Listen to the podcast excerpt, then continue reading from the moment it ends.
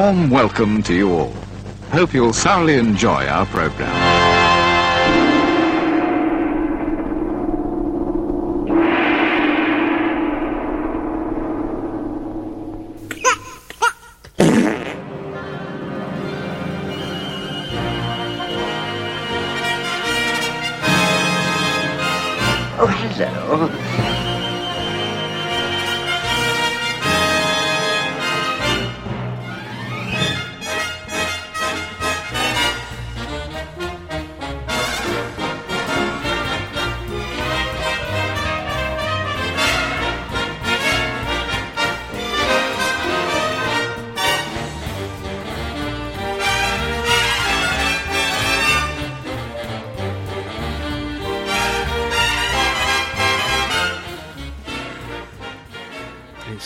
Britannia podcast, a very British podcast about very British movies with just a hint of professionalism. Scott here. It's Bank Holiday Monday, May Day, as we're recording. With me is Stephen. Happy Bank Holiday, sir. Happy bank holiday to you, mate. Fans of the Wicker Man will be rejoicing on this glorious day. Yes, good news there, isn't it? Just uh, a little bit of uh, attention for us. Yeah, so bank holidays, we, we usually talk about um, typical bank holiday movies and rainy Sunday afternoons. Rainy bank holiday is just starting to rain here. Uh, 11 o'clock, bank holiday morning, and I'm not surprised. It's it's just a typical British bank holiday, which means probably sitting in this afternoon and watching some great movies. And you've just suggested one anyway um, as to what Yeah. you're going to watch this afternoon. T- tell tell the audience what you're going to watch. I'm going to watch Passport to Pimlico. which sort of makes sense because by the time this episode goes out, our Passport to Pimlico episode would already have been broadcast back in May. Now, Yeah. it's May Day bank holiday. As listeners are probably aware, we are fairly in advance with what we're recording. We're about six weeks, I think, in advance to when the show goes out. So, by my reckoning, this episode will go out just about on the Real Britannia's second birthday, believe it or not. Woohoo! Yeah, we made it. Two years. Yeah. Happy birthday. Two years. Once full- don't get to 50, because that's when things start falling apart. Th- th- Thank you. Yeah, previous listeners will also know what that refers to as well. Uh, yeah, that's not that's not bad. You know, we've picked Yeah, up the pace. Forty good. episodes in two years. We're still only two into the carry-ons, one into the James Bonds, one into the Norman Wisdom. So all these plans of getting these all done, Yeah. One into the Mike Leighs now as well. that's fine. You know, we will get there. There's not as many Mike Leighs to cover. No. But we've got No, a few but, plans. um, We've got some ideas. We know what we're doing next Easter. We know what we're doing for Halloween. Yeah, we've all got it planned out. Yeah, it's just uh, just pushing them out, you know, for the audience to actually listen to. You know, it's um, that's the that's the thing that's on the schedule when they're actually going to arrive with them because we are so far in advance. But um, but talking of Wicker Man, though, it's, um, it was brought to my attention, as you know, Yes. um, the podcast of the day, wasn't it? Player FM. On Player FM, our Wicker Man episode.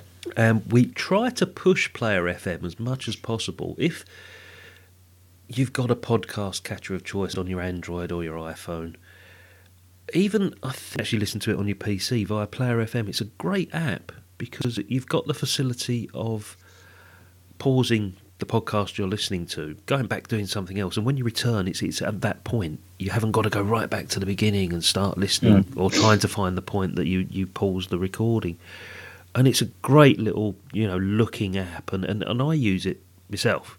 It was Paul at the Stinking Paws podcast that put my way, and we're no way affiliated with Player FM by the way. We're just pushing this as a as, a, as an easier way of Yeah, it's the same with Talking. Pictures TV. We'll talk about that endlessly, but we're not affiliated. Um, so Yeah. yeah. we're just just highlighting things that we think are good. Exactly, exactly. But yes, that was a little surprise. It was Paul pointed that out to me. I was recording a Stinking Paws episode with him. It was late Saturday evening, and he got this tweet that had come through, and he went, "Congratulations!" I went, "Why?" He went, "Real Britannia just been nominated podcast of the day at uh, Player FM." Marvelous news. Yeah, thank you very much, Player FM. Back to today. Yes, Your choice. What have we got? What are we, what are we going to be talking about? we're going to be talking about Hope and Glory. John Boorman, second appearance. Yes, absolutely. Uh, and there's other second appearances in here as well. Nobody in the Hall of Fame in this episode, I believe. No, no, there Okay. not which is you know a, a bit of a break with what usually happens when I suggest and there's like a, There's a you snowball know, effect. a raft of them. Yeah, suddenly we have an avalanche of, of inductees, but um, it, this is setting up for for possibly um, some others to There pop in. is, there is, Um, yeah. I've, talking of Hall of Fame, I started compiling a list for yourself, an up to date Oh, good. list of the the inductees and the movies they've appeared in, so we could possibly get that put up on social media in some form or another. Yeah, Uh, with all the existing members and new members as they appear, I think it'd be interesting. It'd be nice to see who is actually in there now. There's some famous, famous faces and not so famous faces. yeah. There were, as we said before, there were you know it's not the famous faces that are the ones that are most frequent visitors. Yeah. It's um, our our fellow travellers on this journey are mostly people that people. Oh yeah, that's him. Or oh, I've seen her. Yeah, things I didn't realise. I mean, going through it, checking it through for you, a name cropped up, and I'm like, I didn't even realise. And she was in five, and I can't remember who it is. I'll have to double check. But she's been in five out of the 40 um, movies we reviewed. And I bet she was just, you know, Yeah. like in one film, she was a chow woman. Well, it and, uh, turns no. out this particular lady, I'm going to find out her name now. I'm going to have to tell you who it is so you can look this up as well. She actually held uh, a record in the Guinness Book of Records as the most prolific British actress. Right? And No wonder she's cropped up on on any of Exactly. But then when you look, you think, it's her. Give me a second. I'll just look it up now. There you go, Stephen. The lady in question is Marianne Stone. Uh, you've just Googled it. Yes. I've just uh, brought up in her face, um, which is a very familiar face, um, in all her guises, from, you know, as you say, from Peter Sellers films to Hammer Horrors. Carry Ons to lots of. She, I- I'm sure I read somewhere. Yeah, she's, yeah, she was in everything. Yeah. yeah, most prolific. I think it was over 200 movie appearances over 40 years or something like that. Incredible. It wouldn't surprise in every one of the film franchises which we're covering on this podcast Mm. at least once. So she was in a Carry On, she was in a Bond, she A Hammer was in- Horror, when we get to the Hammers. no, she was a Hammer Horror. Yeah, incredible. And it's one of those ones that you go, never heard of her, but you know that face. Yeah, four decades. Brilliant. That's it. Absolutely brilliant. I think she's going to turn out to be the. 276 titles. Wow. in, she's been in 276 films. Is it films and TV or just films? There's oh wow, there's I don't know. Just I don't know. It says it just says titles. So yeah, but she was in don't know. everything. A couple of TV series in there, but Yeah, listeners out there, if you're not familiar who Marianne Stone is, take a look. You you will go ah, it's it's her. It's definitely her. yeah, she was yeah. in a remake of The Wicked Lady. Was she? Well, there you go. And as you say, Norman Wisdom movies Yeah, and, and 1983. Yeah. See, It's, it's just link upon link here, isn't it? You know. But the carry on, carry on, nurse, constable, Jack screaming, "Don't lose your head, doctor, at your convenience, matron, girls, dick, and behind." That makes her one of the most prolific appearances in a carry on film, up there with your Joan Sims and your Kenneth Williams, almost, Yeah, isn't yeah. it? But it's never mentioned. Never mentioned. Incredible. Okay. Let's take a break. Let's talk all things. Did the. Doctor films as well. So Was she? Because we're doing the Doctor series as well. There you go. yeah, yeah. Brighton Rock. Seven Days to Noon. She was in the 39 Steps.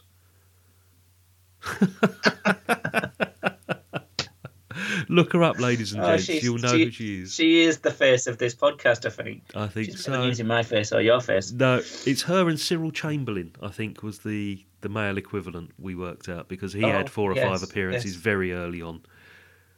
Look them up. Look look both of those guys up. Cyril Chamberlain and Marianne Stone. Let's take a break. We're going to talk all things hope and glory.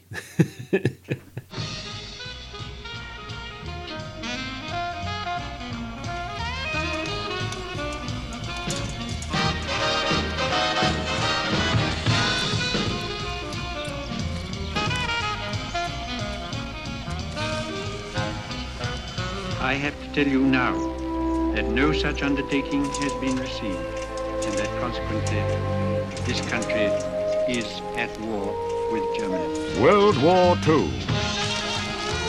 Books away! Scramble! All over Britain, people prepare for the coming conflict.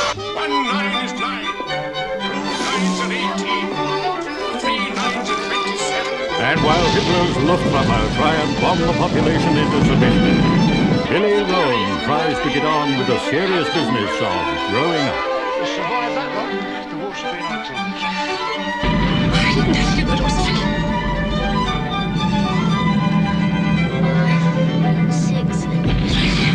The next one's ours. Either it hits us or it goes past.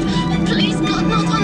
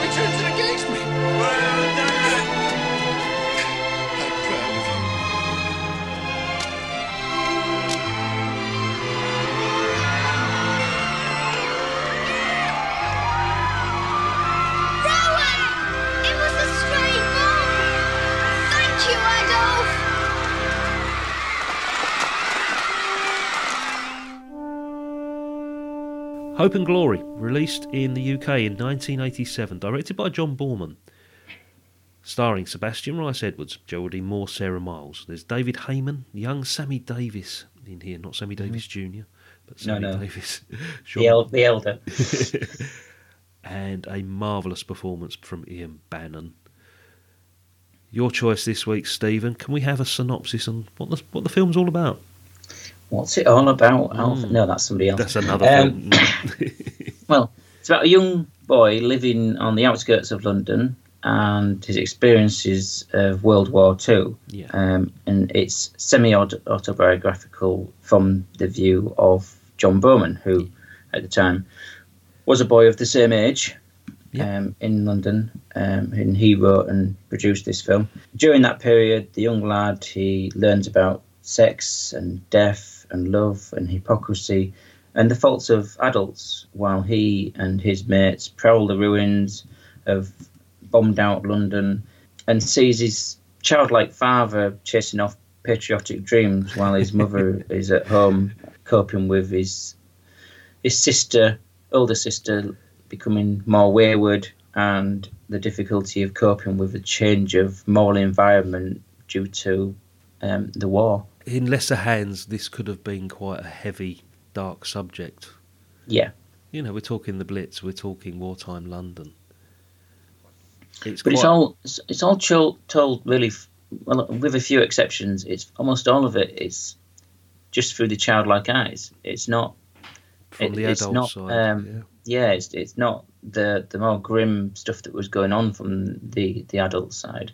It's the literally the view of the of the child on what's going on around him and how the the issues that the adults are facing are only the ones that he can actually assimilate and understand from his own age point of view, not the more complex things that were actually going on. Yeah, I think his his attitude is perfectly summed up in one line. They're at the station, about to get the kids evacuated to the countryside, and he says, "I don't want to go. I don't want to go. Why? Because you're going to make me miss out on the war." Yeah. It was seen as an adventure for him, almost. Yeah, and that prowling around the bomb sites, not realizing that at any point they could step on something that would blow them up or no. something that could collapse upon them. And, you know, this day and age, they'd be cordoned off with the bomb sites and, you know, with health and safety and, and all this kind of stuff. And But then they were just left for kids to roam over. Huge adventure And, playgrounds, you know, exactly. Yeah, and there's scenes in this film where you know they've got the munitions that they've picked up. And, There's a you marvelous know, scene with the bullet.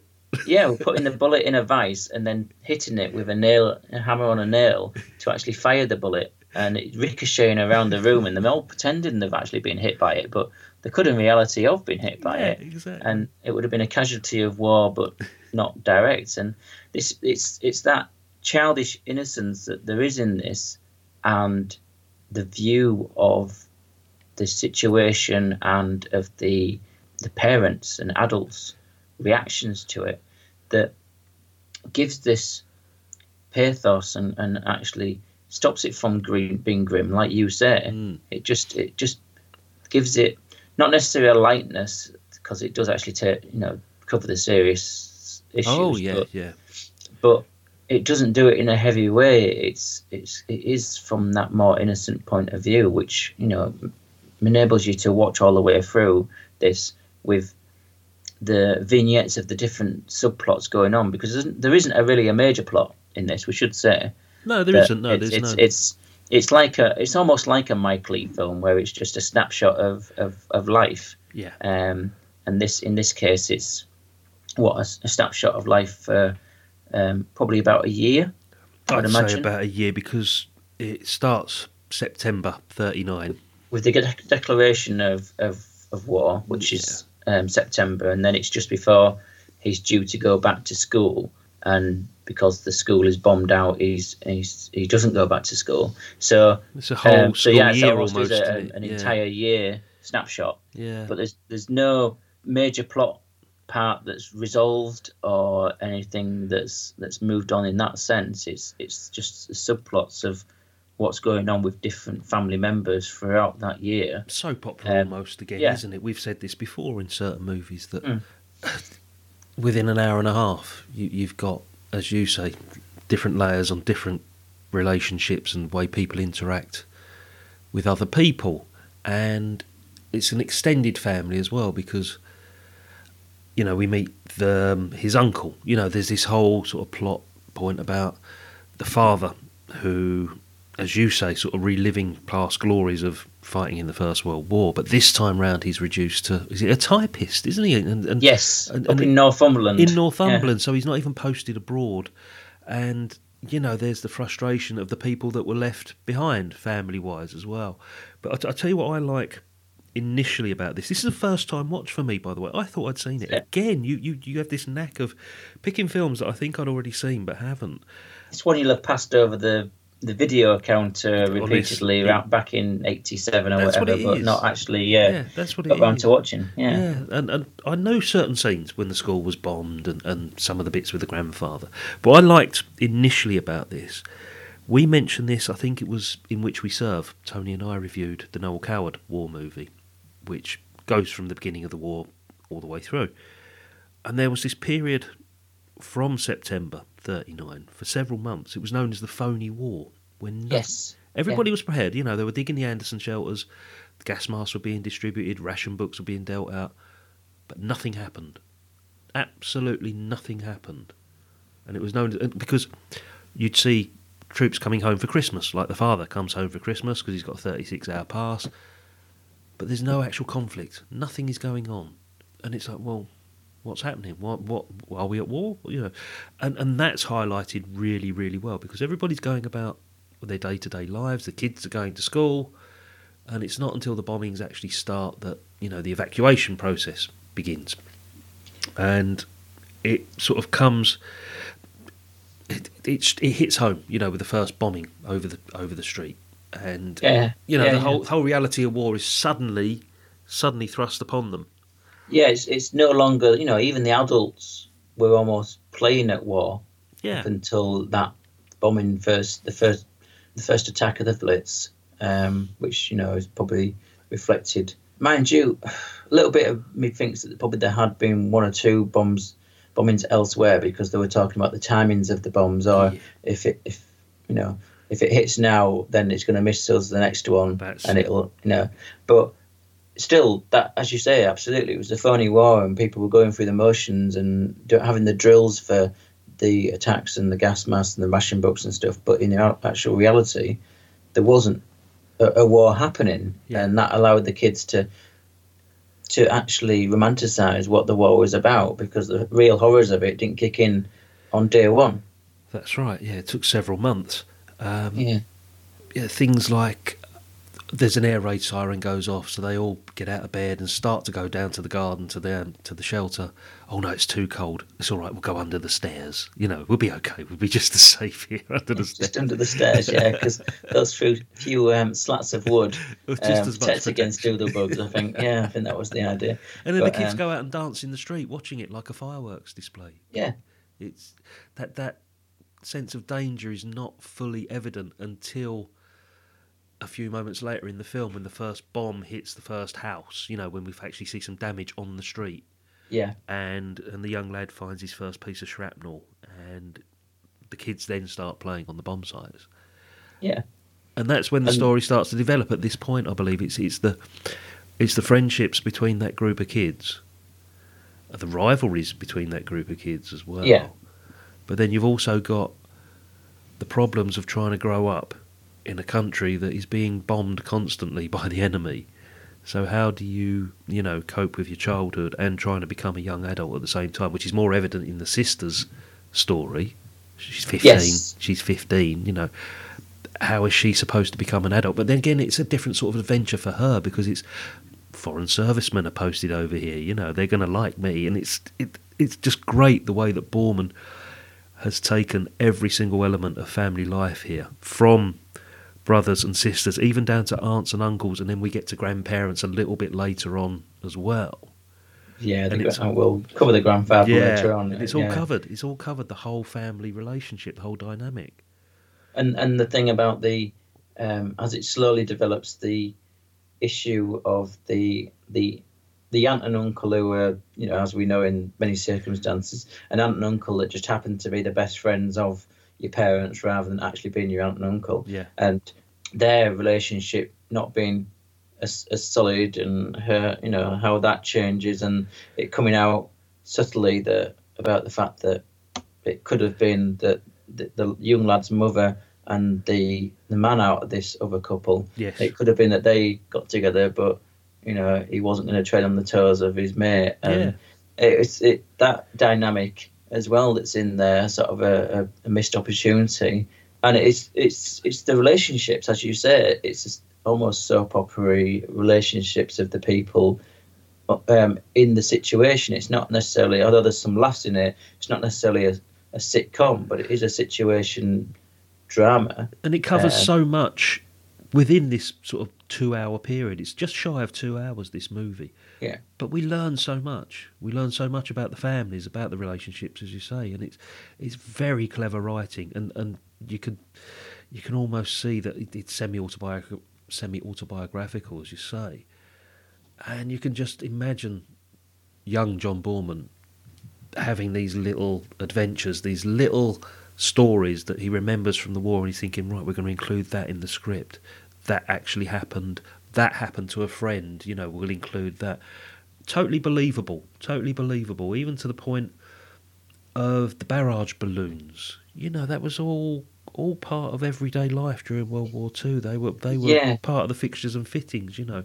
Yeah, and the you know the excitement when a when a stray airman, uh, German airman, ends up um, parachuting onto the wasteland behind the houses, and the real excitement is being able to get hold of the parachute silk. For the silk. Um, But yeah, also, the only and, protection um, in the town is a sixty-year-old policeman who's, who's more frightened Yeah. of the officer than you know than he is of him. Yeah, I mean we'll get onto the officer again when we talk about the cast in a bit, but um, yes, the the yeah, and and that's it. But it's also I thought it was good that uh, uh, a, a minor thing probably, but I thought it was good that it included the fact that the there was a house fire that was actually just a normal everyday house fire that wasn't a result of a bomb. there's the line, isn't like- there, that says yeah. fires still happen in wartime. Yeah, Yeah. it's just one of those and things. and it's one of these sort of you know normal life doesn't stop just because there's a war going on. No. Things that you know can happen when war isn't happening can still happen when it's going on, and it's uh,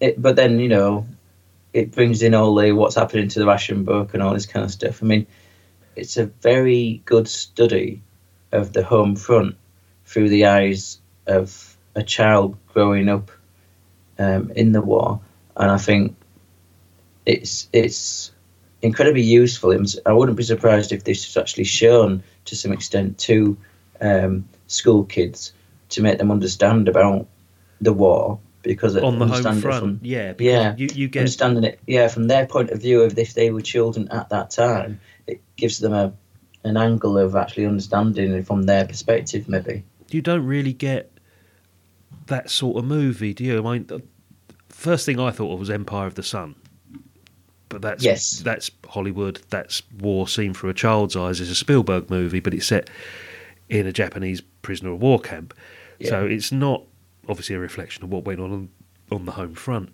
And I was trying to think of movies of this era, made in this era, that would have this sort of subject matter, and there aren't any that I can think of. But if you go back to th- there was a lot during the wartime itself, Mrs. Miniver and, and, and films of that nature that concern the home front during the Blitz and during the wartime years. But, But were they more propagandist, actually, sort of? Yeah, made at the trying to- time. yeah, and it was also um, keep the stiff stiff upper lip and, and you know this is more Mm. sort of you know patriotic and, and crowd pleasing type movies. because there's not a lot of films that are about the home front that were done afterwards and I couldn't weren't, think of weren't anything. needing to be. I mean, I think you know, um, Brief Encounter is the only other one that that's that's that's based in the time period. of the home front, 1945, isn't yeah. it? Otherwise, there's hardly any that are based in the time of the war without actually being um, about the military personnel or, or Or a war film, what we would call a Yeah. war film. Yeah. Yeah. But it is a war film, but it's a fantastic angle to actually cover. Talking about the casting, Mr. Boorman's done his Yes. us- Mr. Boorman's done his usual trick.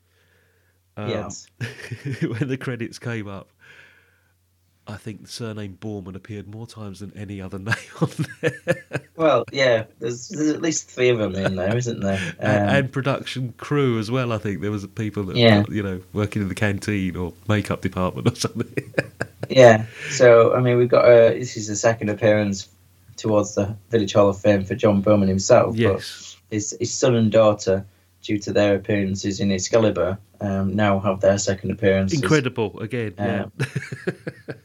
Um, and elsewhere, I mean, there's, there's as I say, there's not really anybody um, I was aware of that actually crops up for the Village Hall of Fame. no. but but there was some amazing acting in there, and I think that I think that the young lad did a decent job. I don't think it was stellar, but I think he did a, a, Oh, a good job of playing Yeah. the main part. Um, and considering most of the film had him in it, um, because it was through his eyes, so he's in the vast majority of scenes. I think he, he held it, you know, held it together and, and was successful in making it that there was that link through all the rest of the other people's lives. But surrounding him, absolutely. I mean, I, you know, the other cast members. I'm sure we can we can get into um, who who else was in this and what their, you know, how well they did. Well, it's, it's They the f- first appearance for Sarah Miles, who Which is surprising. Yes, probably a more familiar face in the '60s. You know, Ryan's Mm. daughter, and the the one we've got to talk about, uh, the outstanding performance, in my opinion, Yeah. Ian Bannen as the grandfather. Now, as I said before, in, in lesser hands, this movie, not necessarily lesser hands, but this movie could have been taken on on a more darker tone. It could have been more serious. It could have been more of the horrors of war. But it chooses to have this fairly light-hearted tone all the way through it. It's not a rip-roaring comedy, but there is elements of humour in every single scene, pretty much. Yes. Yeah. And the highlight of that comedic part of the movie is the grandfather. Yeah. by Ian I mean, Bannen. Yeah. I mean, he's he's a grumpy old codger who who it's all about him, and but then he's you know obviously quite childlike himself as well. You know, willing to cheat at a game of cricket with his seven-year-old grandson, um, and yeah, I mean it's it's not as you say that he, there's a lot of humour around him as a character, um, and makes him stand out particularly. His character is summed up in the fact that he's he was brought up in a you know a, household filled with women because he has four daughters named was it Faith, Hope, Charity, and is it Grace? Yes. The the Is it- four qualities that he lacks, or something, isn't it? Yeah, that's what. It, yeah, that's that's the comment he makes. That he's um, it, it was a, a a humorous thing done by his his wife about that. Yeah. So But we first meet him at Christmas at, at the family home, and he says it's time for my traditional toast yeah, where he eulogizes about all the girls he used to know, in front of his wife, in front of his daughters, in front of all the family. He and he's toasts- done it so often that when he forgets the names of one of them, the young lad is able to remind him what her name was. Yeah. Um, Fantastic piece of Ian Bannen's a great actor anyway. Absolutely Yes, fantastic actor. but he, he does. I, I think you know the others do the, the the job well. I think that you know the uh, David Hayman as the father of the young lad. He, Great you know, performance. He, he, Mm. he plays that. He plays that sort of naive, optimistic, not really grown up, even though he isn't a fully grown adult man, um, which is why he's nicknamed Smiler. Um, yeah. but it, but for all the Sarah Miles as well, and particularly Sammi Davis with her performances, is Yes. um, is is a great performance in there. But it is, you know, it is Ian Bannen that stands out just because of partly to do with the character, Yeah. but the way he portrays the character, um, I think is absolutely golden. I think he deserves a you know a lot of recognition for how he how he did portray the character, even though originally it was was intended to be awarded to somebody else who's that um, that character. All right. Um, it was going to be um, Trevor Howard that wanted Oh, would have been to have that tie in, but the uh, briefing you know, much, link. much yeah. as I respect Trevor Howard, uh, could he have done what Ian Bannen did in, and, and done the character in the same way? As as Trevor Howard got older, he could do blustery old men. Mm. You know, military So- types that you know. Yeah, I could see it, but Ian Bannen, I think, is just perfect, absolutely perfect. Captured it, yeah. So because you've but- got the element of misogyny and the, the fact that he's you know he feels a bit put upon by all the women in the house but at the same time there's that twinkle in his eye that he's you know i've got my young grandson and even though he does you know cheat at cricket he still takes great pride in the fact that he's got somebody there to play cricket with yes, absolutely, yeah. And you know, to to to be doing the the fishing and the you know teaching the- him how to punt Yeah, yeah fixing- yeah, disastrously um, punting. You- so yeah, that that's you know it, the characters there I think are, are well played, um, as well as being well well drawn from the script because hmm. they are they they are they fall short of being caricatures, thankfully, because it could very easily fall into that trap where Yeah. they they are caricatures of people. They're not the characters, but not caricatures. Yes. And I think that each each of the people playing the parts does actually play them well yeah. to to just bring them alive and make them each stand out in their own way really of, of the main characters. That's something that, that that adds to the the beauty of this film Yeah, Yeah. it's an ensemble piece without hmm. without realizing. You think that the young lad is the focus of the story, but with all these other bits going on in the background, you know, the highlight of the movie or is, is is how the war, how bombings, they became normal as life went on around the chaos. That's the good part of the movie. It's just people. It was that true the Dunkirk spirit, as they used to say. It's like, yeah, know, we've got to get on with it and that is reflected really, really well. I think that how people just got on with it because they had to. They had no choice. Kids still had to go to school. Mothers still had to feed them. Um, the men were away in most cases, yeah but it took an accident, not a bombing, for the family to be forced to leave London and go to the country and stay with the grandparents. If if that fire hadn't happened in the house, they would have still carried on for the six years of the war, living in that house, carrying on doing what they were doing uh, because it was a case of having to. It was a case of having to carry on because you had yeah no make choice. make do amend and all Yeah. that kind of thing yeah um, I mean it's fortunate that this this should be pointed out that the experience that's portrayed in this film is different to what might have happened for um, some other people because they were they were a middle class family really they were they had a a, a, newer house in a what what was meant to be a, a nice avenue in a in a although it wasn't an avenue because um, what did you say there was there was, trees or uh, something, wasn't it? Or, yeah, yeah, it's, um, Cherry Cherry Hill Avenue, and that's why the um, the guy says, "Oh well, you've been sold a lie, Smiler, because there's there's no cherries, there's certainly no hill, and I can't you know I can't see the avenue. Um, but they are a middle, you know, middle class, and obviously they've got like I don't know if it's Henley on Thames or something like that. Somewhere it seems to be that sort of yeah, Yeah. that sort of location. It's not central So- London. It's a suburb, Yeah, certainly within the range of the bombing raids. yeah, but the but yeah, absolutely, they were forced out their home um, through a, a non-war related incident, really. But um, and that you know that avoid a cliche really, which was I think as I said before, it was a good thing for them to do.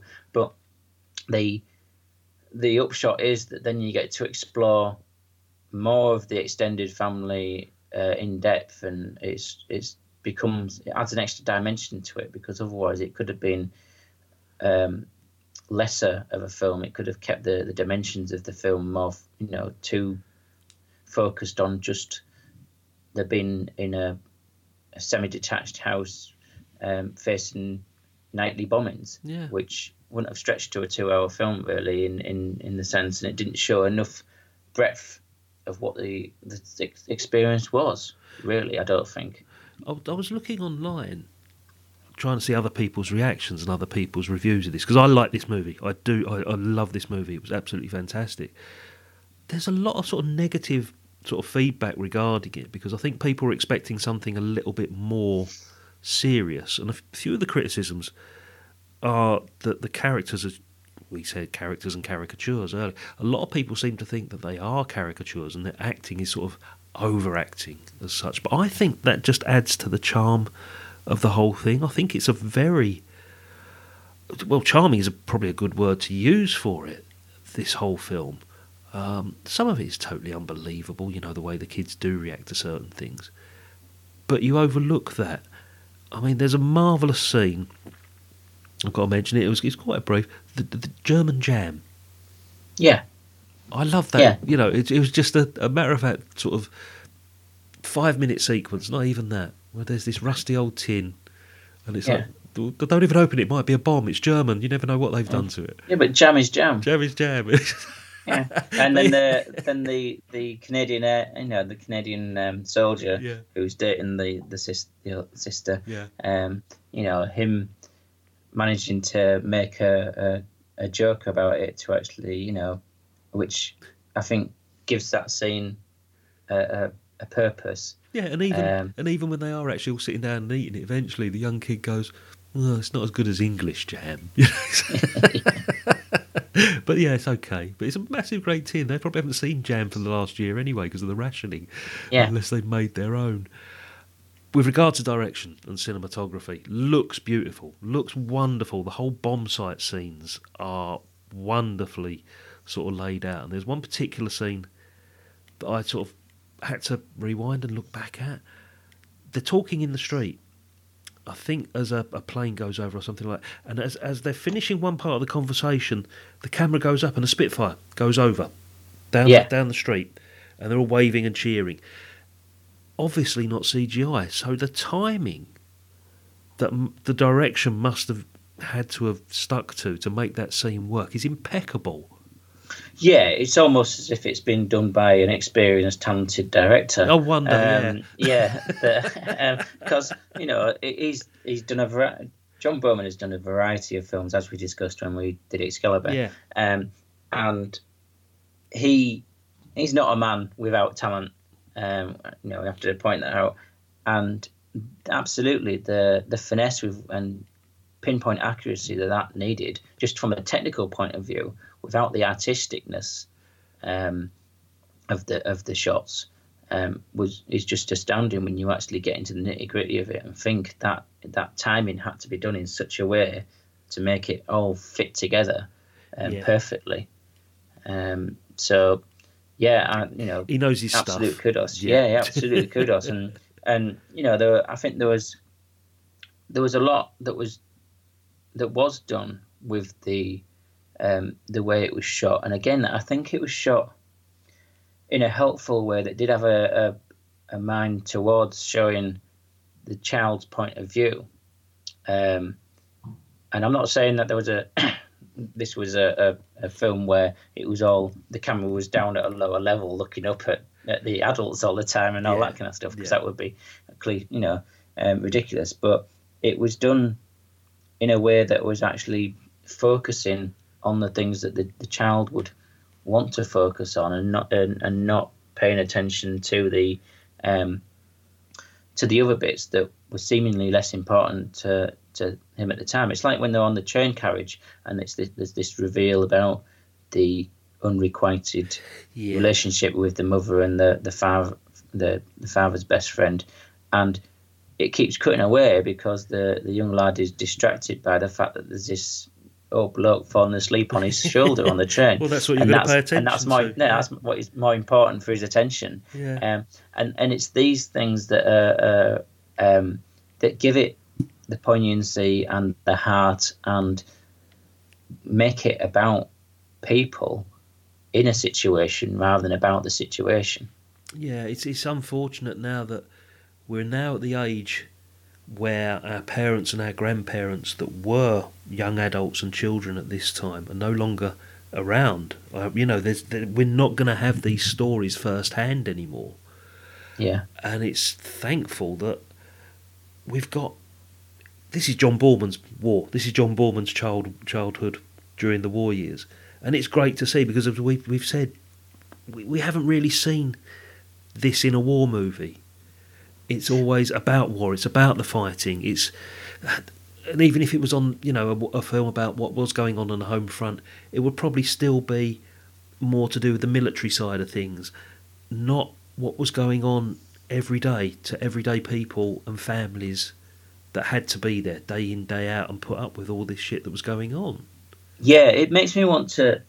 It's it's it's captured that viewpoint, and it's done it from somebody who is a master at the craft. Yeah. So they've been able to actually capture it in such a, a an outstanding way that's you know um, really is perfect for the, the the view of a child going through it, like you say, and it makes me want to makes me want to have um, a version in front of me of, of a similar ilk of what it was like to be in occupied France as a as a child of that age, and in in the German, you know, in Germany at the time. I mean, what was it like to be going through, particularly the latter stages of the war? I suppose if there was, if it could show the transition from when they were winning to when they were losing, and what it was like. I mean, i there is a, a film I've seen which is, in, it does focus on the um, German kids who end up, you know, doing the defense of Berlin and the Oh, you know right. latter stages. Yeah. And um, but absolutely, there's there's not there's not this out there anywhere else as far as the British home front really, and that's it's been done by somebody who has the experiences themselves to portray it as they experienced it. Yeah. and it's a, a capture of that time which is now lost really because there's hardly anybody left who did. Um, I mean my father was born in uh, 43 Yeah. So he wouldn't have experienced the war in any memory of his it was after um, you know after the war had finished by the time he started having memories of life because you know first few years you don't have anything wise and I mean he's gone now Yeah. and um, you know other people that are of his age there's very few around um, now that can relate how it was Exactly. You saying Um, that? My dad was born in thirty-one, so he's probably just about the same age, probably a little bit younger, um, and he's long gone. But thank God for for movies like this that we can actually look back and say, well, that's what you know people we know may have actually gone through experiences of this nature. and then thinking about what you would have been like if you know if there'd been war on it you know if you'd have been in that situation and compared to what you were doing at that age um, We'd have been on the so bomb sites. We'd have been we'd have been doing exactly Yeah. what he was doing. We'd have been picking up would, the yeah. shrapnel. We'd have Yeah. been looking down the girls' knickers. You know, like they were. That was another great yeah, scene as well. yeah. Pauline, yeah. That's Um, another great. The, the bit where Pauline's mother dies in the bombing, and the kids are Yeah. like, "Have you heard? Pauline's mother's dead." Pauline's mother's dead. No, she's not. And No. they're talking about her as if Yeah. she's not there. Yeah, and then you realise that she stood in the background and they Yeah. turn around and say, your mum's dead, isn't she, Pauline? yeah, And she's going, go and ask if she wants it's- to play. And she's only, she's only like two meters away from where they're having this argument about whether it's true that she's dead Yeah, or not. yeah, she's and, dead, And, and, and, you know, And their answer is go and ask her if she wants to play. You know, Yeah. And- make things and, better. yeah, and these, you know, these are the the the things where it's, it's the childlike attitude towards it, and uh, catching a, a couple at it in the ruins and throwing rocks at them to stop them, and then and then going, "Isn't that your sister?" and no, uh, you know, and Great. it's um, it, it's it, these these moments that are, are thrown in there, and it's just allows you to see the breadth of the experience from from the, the viewpoint of this this child, um, and that thankfully, as we've said, thankfully it's not being lost because it's been captured. Um, that you know it can be seen in future that what it was like rather than just seeing what was happening to the service people during the war. It's um, we've got the the view of a child in war, which I think is is always something worth recognising from a serious point of view. That you know it can be horrific, but also it can actually create kind of a life experience. Yeah, it's still um, your childhood at the end It of the doesn't day, have isn't to be it? dark Yeah. all the time. I mean, it, war is dark, and it was, you know, but maybe the attitude towards death from it from childhood like that. If you used to be the risk of dying at any moment, and the fact that your neighbours died, um, may have, give you a bit more of a um, easier attitude towards death in, in later life, or maybe you'll feel that life is more precious. And these are the things that you know could po- possibly have been studied in later films, but um, in this film, it just shows that it, it you know, psychologically, it could have been a, a, a major, dour, awful thing, but it, it was just shown as being um, a boyish experience. Yeah. Really. Did you know there was a sequel to this? Um, I I- actually now you mention it, yes, You did because I didn't know until this morning. yes, I'm um, trying to remember what it was called. Oh, I found it earlier, but it, it takes the story of the young lad's grown up and it's his military experiences, obviously national service or something like that. I'm assuming. Let's find it. I know it wasn't the same lad because he only did like That was his only film. This was his only movie. yeah, he went into directing though, so Did he? I think he did. I think he did did direct some films. Um, Queen and Country is the sequel. uh, yeah, which makes sense with the titles. yeah, um, made not too long ago, I believe. Um, three, four years ago, I think. First movie that John Boorman had made in about ten years. Might be worth taking a look at that at a future date, sir. Yeah, why not? It's um, it's within our wheelhouse, isn't it? It To certainly is. to watch, you know, like you've said before, we've um, watching Stardust um, as a follow up to having watched um, That'll Be the Day Yeah, and such like. So, um, yeah, I think it's it's something to pencil in for a future some point. episode. Absolutely, to see what whether it's handled as well. Yeah, Um, and wonder if it's a reflection of obviously John Boorman's national service days. You know, it could, obviously, would it be semi-autobiographical as well? I'm hoping it is. If it's hope so anything- if because I think yeah, that's worked. yeah, if it's anything like Definitely. this, it'd be great. Yeah, First time watch for me, um, immediately it's a four star movie for me out of five. Um, it will probably go up the more I watch it. I think I'm going to look back on this with quite, you know, a degree of fondness, and I can't see it being one of those movies that the more you watch it, it gets worse. It's going to be one that is like, oh, this is great. I remember this bit. This bit, you know, made me laugh. This bit brought a tear to my eye. A very great film from a very great filmmaker superb performances from the kids and the adults alike. Didn't win much in the way of awards. It was nominated for five Oscars. I think he won a Golden Globe, I believe, for the screenplay, possibly. Deserves a lot more recognition than it actually got. I think it's another one of those forgotten movies that seem to have passed people by. Again, it's one that I thought I'd seen and actually hadn't. So I'd encourage anybody to go and watch it because it's just a charming film with a lot of scenes that will cover every single emotion. Yourself, Yeah, I mean, it's it's been probably several years since I've watched it. Mm. I've seen it a number of times, but it's uh, several years since I've watched it. Um, I think it's a film that is easily un- overlooked, unfortunately, Yeah. because it doesn't have any major plot to it to actually hook people in that sense. So just describing it to somebody uh, is more difficult because it, it is just a collection of experiences. But those experiences are, are, are valuable to actually be seen portrayed, portrayed, and as we've said, particularly with the loss of people who can relate it firsthand, and for people from from children upwards, this is a film that can be watched by them and enjoyed, as well as them actually getting something as far as a, a historical perspective from it. So, absolutely, I'd recommend people uh, make a point of watching it, um, no matter who they are or, or where they are.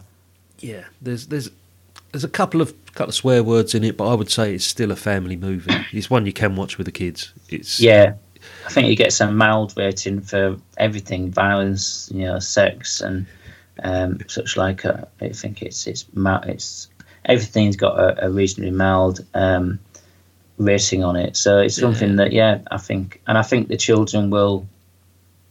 Because of the this, the one or two bits of swearing that are in it, I think that is the fact that it will emphasise rather than shock.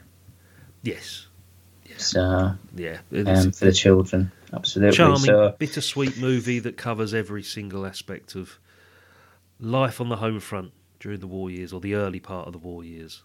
Absolutely, yeah. And I'm glad it's something that um, you know that you hadn't seen that Mm. you thought you had, and that you've you've enjoyed. Because if you you know that's the that's the main point of it that it's a film that you feel is is worthwhile.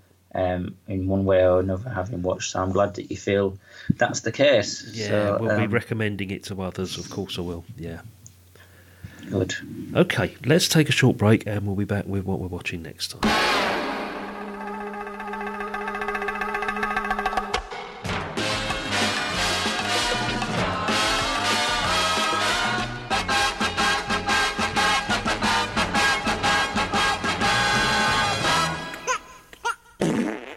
Time, Stephen, it's down to me.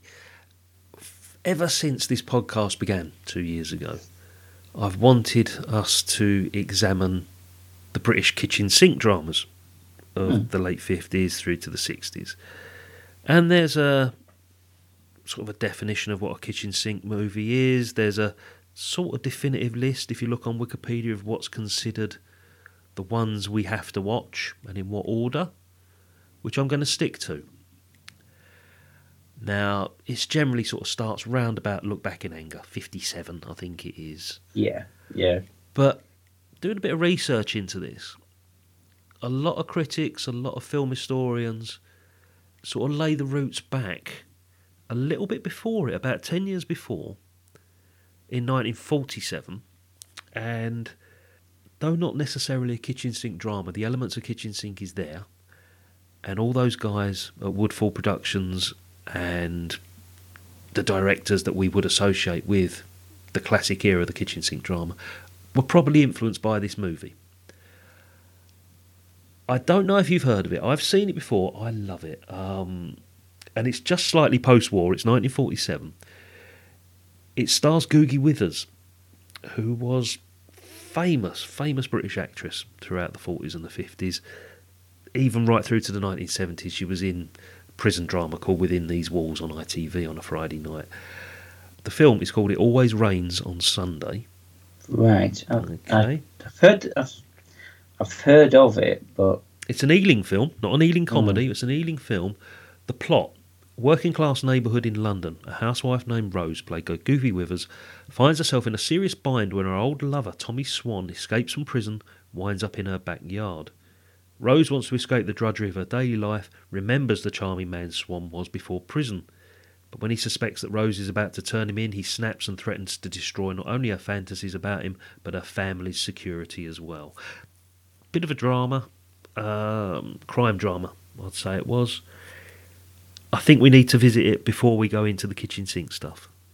I think that makes perfect sense. Um, you want to look at the the forerunners of um, that genre. For. It's an want of a important genre, yeah, isn't it? That's and, the thing. I'd um, like to cover it I mean- properly. Yeah, so I think it's it's it's uh, an incredible choice for us to actually um, go to in order Yeah. to start that run. Might be a little bit, might be a little bit heavy, but that, that's what kitchen sink drama's about, isn't it? Yeah, you know, it's not and, light-hearted. You know, we we chop around with with tone. Um, you know, and we there's- we have a few films that are a bit lighter in in tone. I mean, the although it was a war war based film, the Hope and Glory wasn't wasn't heavy. No. So it's it's fine to have that um, balance Yeah. with this, which was you know more you know set just just uh, actually made just a few years after that was set. So I think it's a, a good choice for us to get started on that and to actually set the the scene, as it were, for Yeah.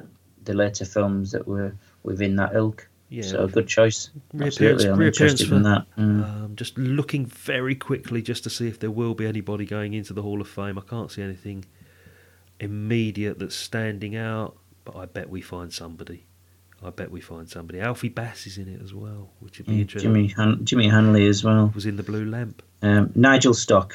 Well, he's already in anyway. He Um, is. There you go. There you go. So uh, yeah, I haven't seen it. Okay, I Um, can get a copy over to you if you haven't got it. oh. I've got it on Blu-ray myself. Right, It's that's a cool then. Great film. So, Yeah. um, and that'll um, that'll so that's something I'll be very interested in in seeing. fantastic. Stephen, sir, been a pleasure this bank holiday morning, as always. Yep, my pleasure too. Thank you for having me on. Welcome, sir. Speak to you very soon, my friend. Will do. Cheers. Bye bye. Take care. Absolute shah. A positive Shah.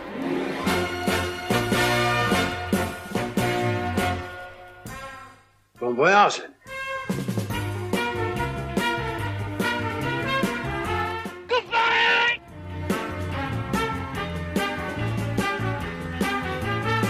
Good luck. Thank you.